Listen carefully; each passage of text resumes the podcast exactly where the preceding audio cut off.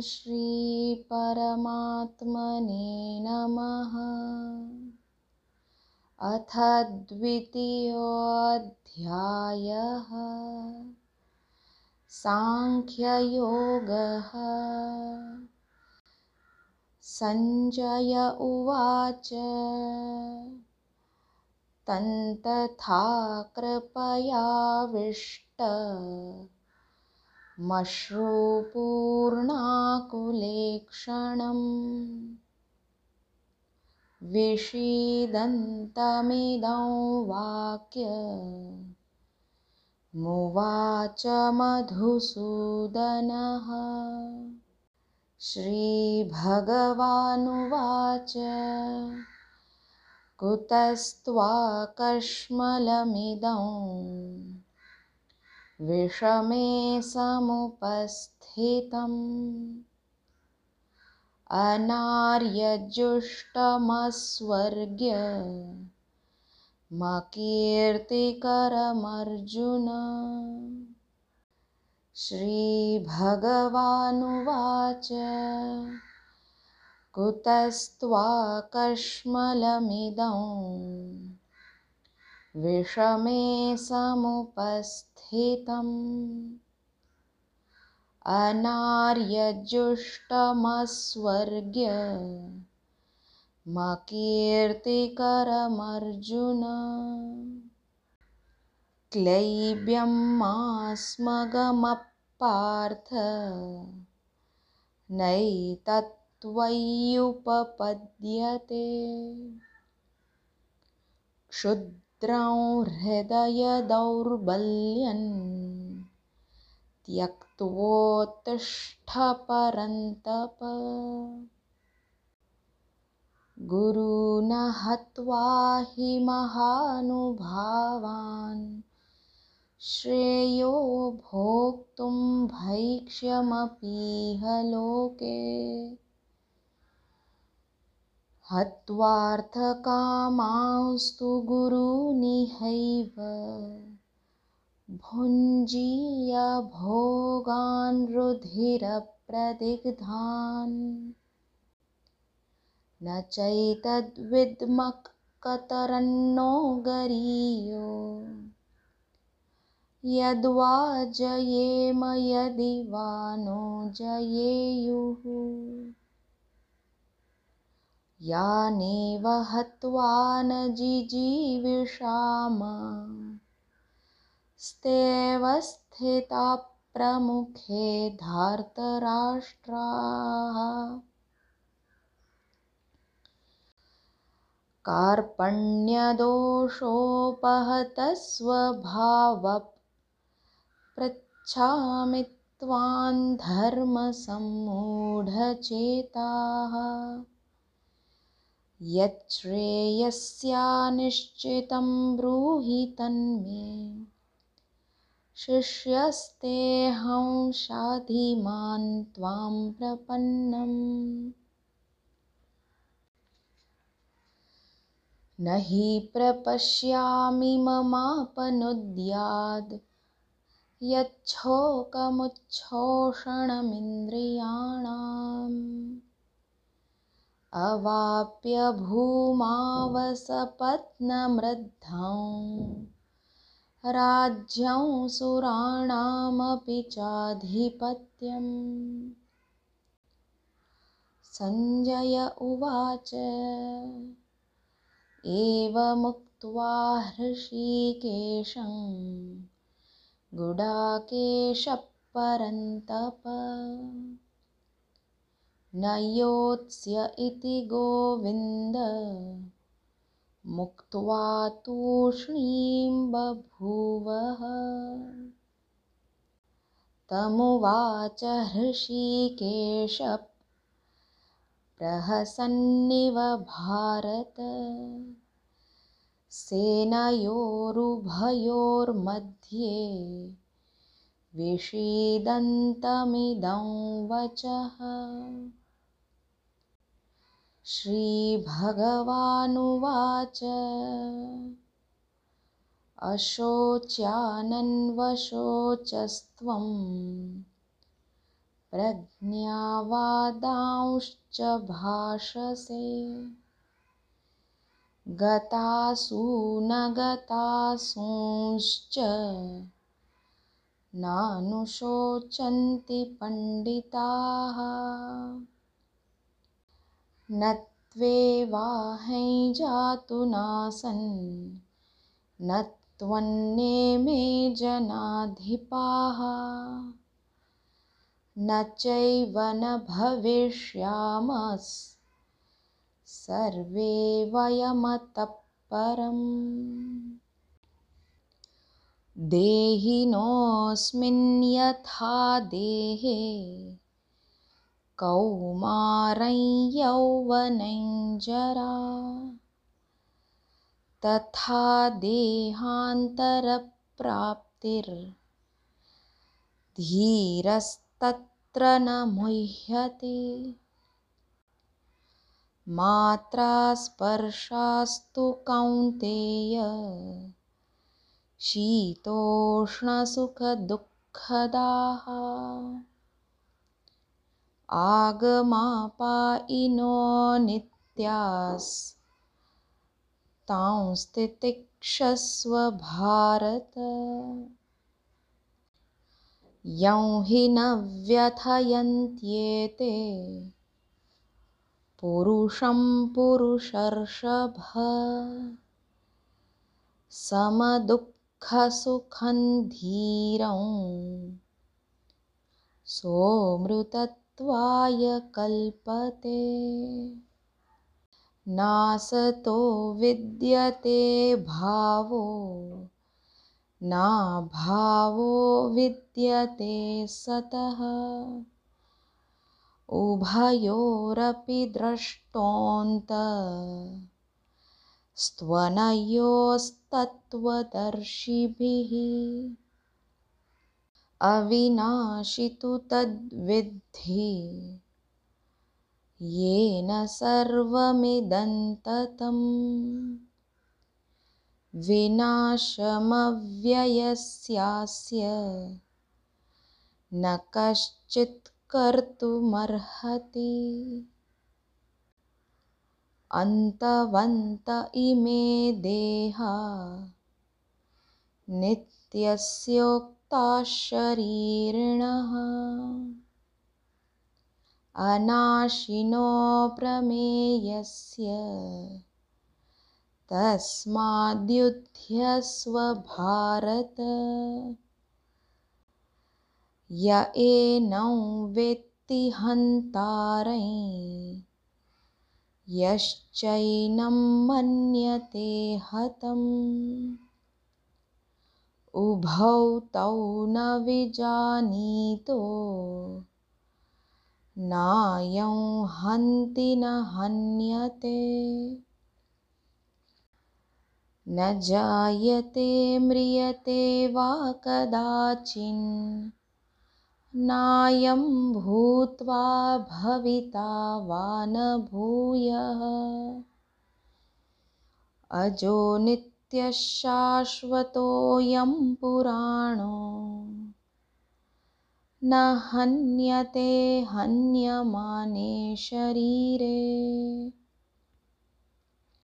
वेदाविनाशिनन्नित्यं य एनमजमव्ययम्। कथं स पुरुषः पार्थ कङ्घातयति हन्तिकम्।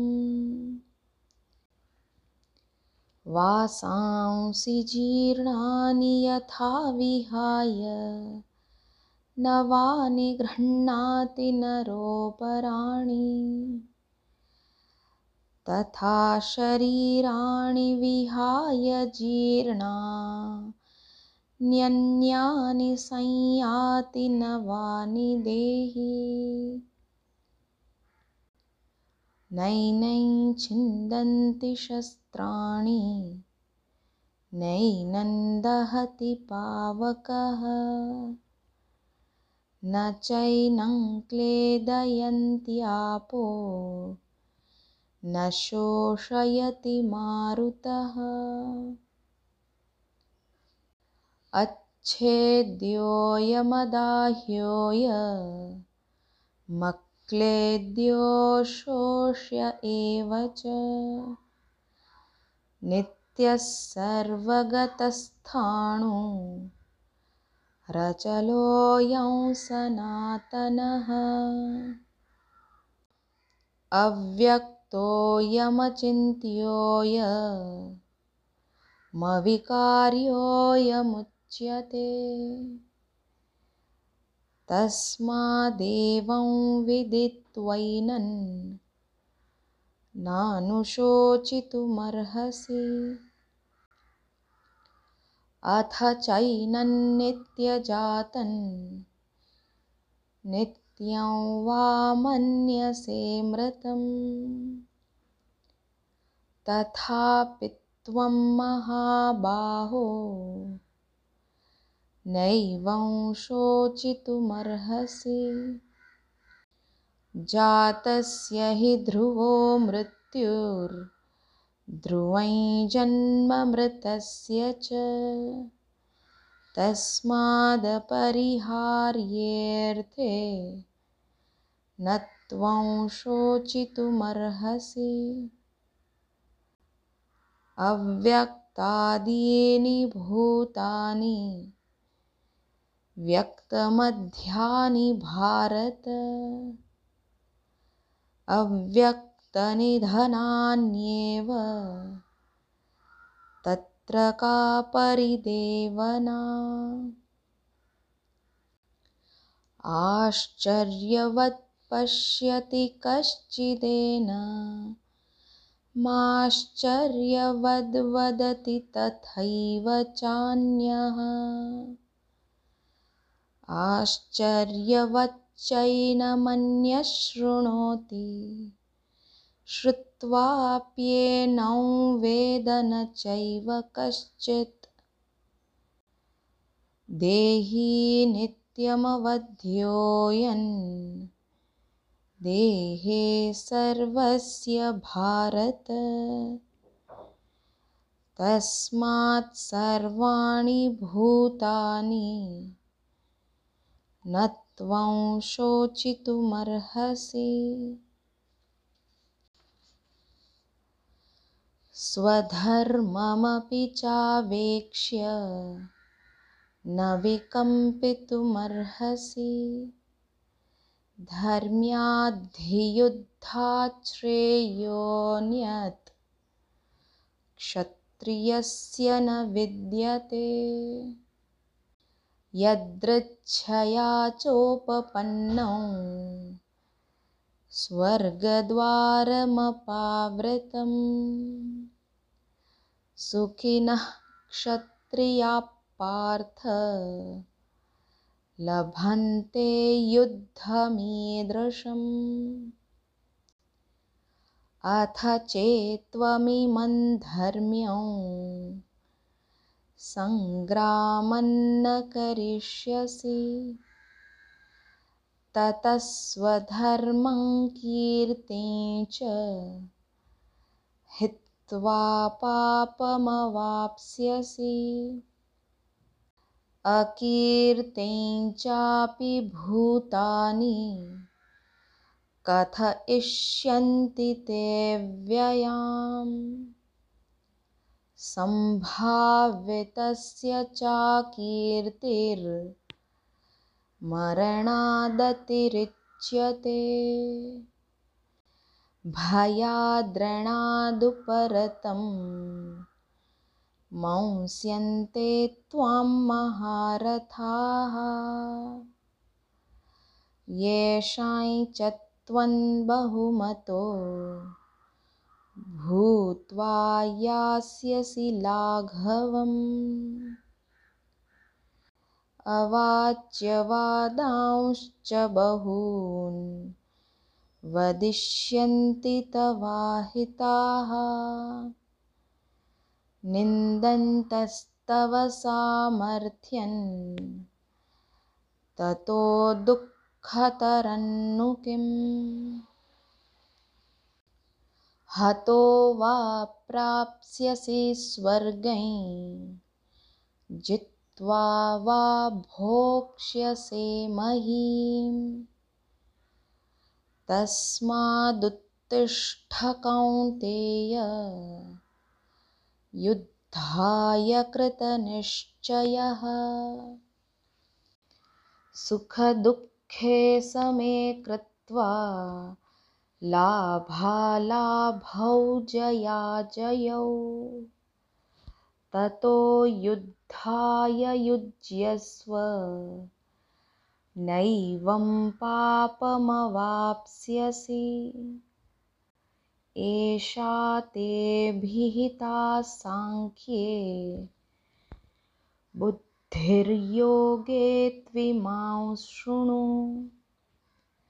बुद्ध्या युक्तो यया पार्थ। कर्मबन्धं प्रहास्यसि। नेहाभिक्रमनाशोऽस्ति। प्रत्यवायो न विद्यते।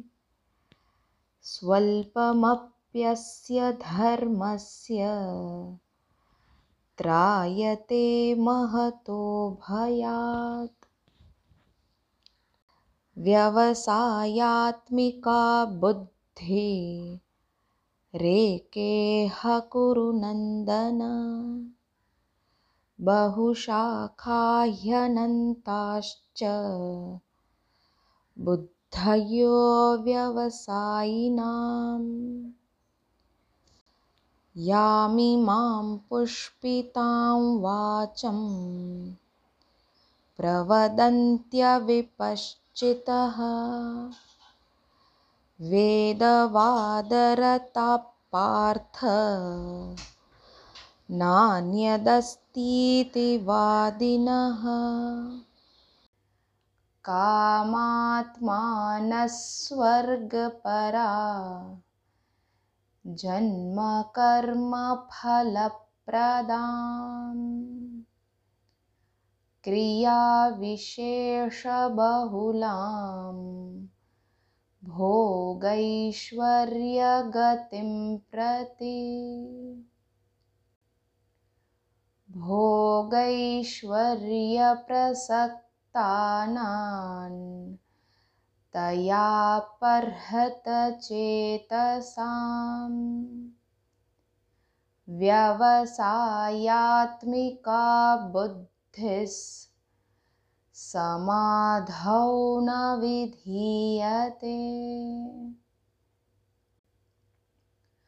त्रैगुण्यविषया वेदा निस्त्रैगुण्यो भवार्जुन। निर्द्वन्द्वो नित्यसत्त्वस्थो। निर्योगक्षेम आत्मवान्। यावानर्थ उदपाने। सर्वतः सम्प्लुतोदके तावान् सर्वेषु वेदेषु। ब्राह्मणस्य विजानतः। कर्मण्येवाधिकारस्ते। मा फलेषु कदाचन। मा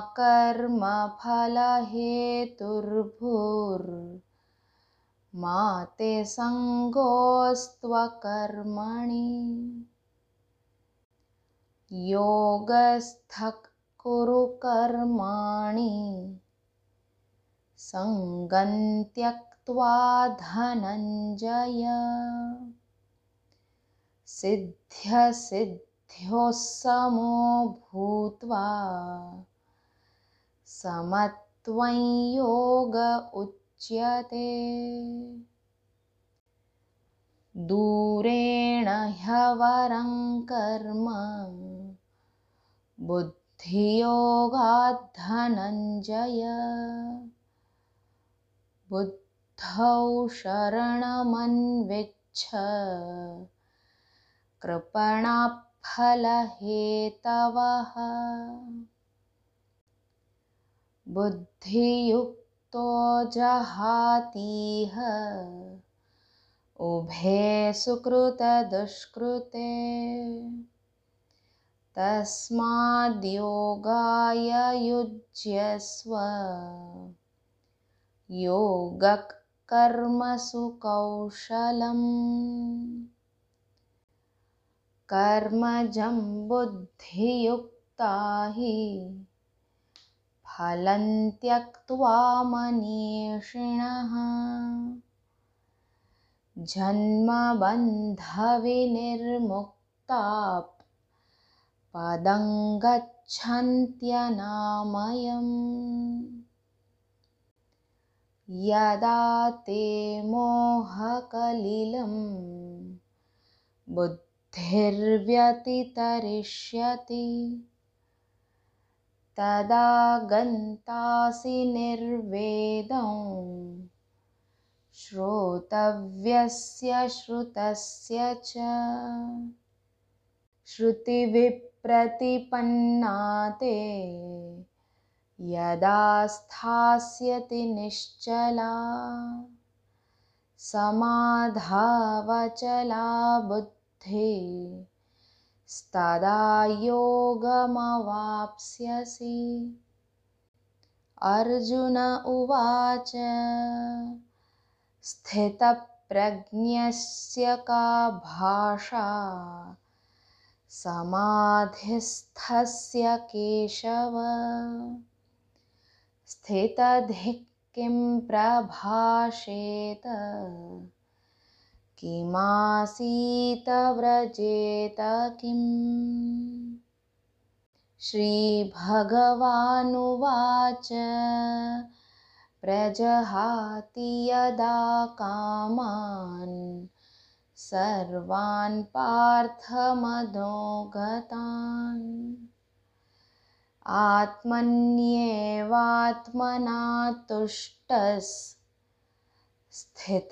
तुष्टस्थितप्रज्ञस्तदोच्यते दुःखेष्वनुद्विग्नमनास् सुखेषु विगतस्पृहः। वीतरागभयक्रोधस्थितधीर्मुनिरुच्यते यः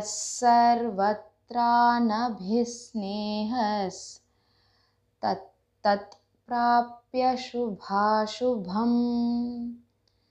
नाभिनन्दति न द्वेष्टि। तस्य प्रज्ञा प्रतिष्ठिता।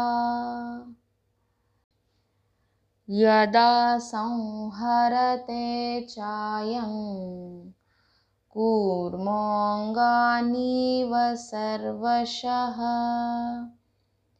इन्द्रियाणीन्द्रियार्थेभ्यस्तस्य प्रज्ञा प्रतिष्ठिता।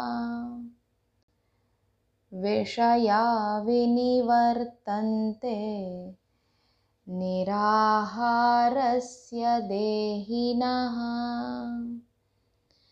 रसवर्जं व्रसोऽप्यस्य परं दृष्ट्वा निवर्तते। यततो ह्यपि कौन्तेय पुरुषस्य विपश्चितः। इन्द्रियाणि प्रमाथीनि हरन्ति प्रसभं मनः तानि सर्वाणि संयम्य। युक्त आसीत मत्परः। वशे हि यस्येन्द्रियाणि। तस्य प्रज्ञा प्रतिष्ठिता। ध्यायतो विषयान्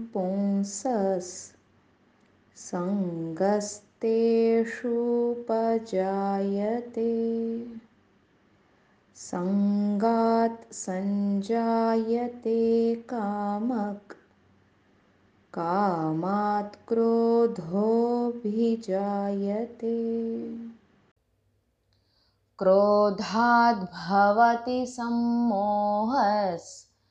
सम्मोहात् स्मृतिविभ्रमः स्मृतिभ्रंशात् बुद्धिनाशो। बुद्धिनाशात् प्रणश्यति। रागद्वेषवियुक्तैस्तु। विषयानिन्द्रियैश्चरन्। आत्मवश्यैर्विधेयात्मा प्रसादमधिगच्छति। प्रसादे सर्वदुःखानां हानिरस्योपजायते। प्रसन्नचेतसो ह्याशु बुद्धिपर्यवतिष्ठते।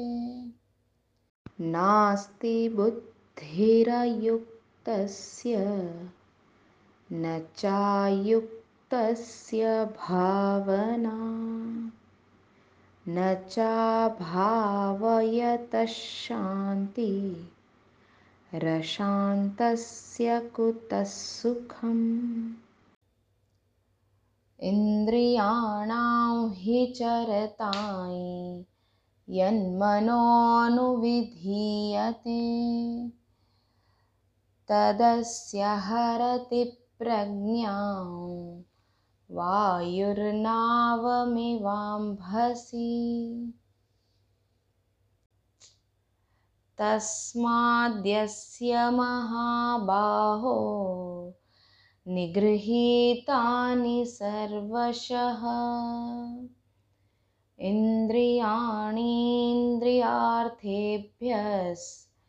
इन्द्रियाणीन्द्रियार्थेभ्यस्तस्य प्रज्ञा प्रतिष्ठिता। या निशा सर्वभूतानां तस्यां जागर्ति संयमी। यस्यां जागृतिभूतानि सा निशा पश्यतो मुनेः आपूर्यमाणमचलप्रतिष्ठं समुद्रमापप्रविशन्ति यद्वत्। तद्वत्कामायं प्रविशन्ति सर्वे।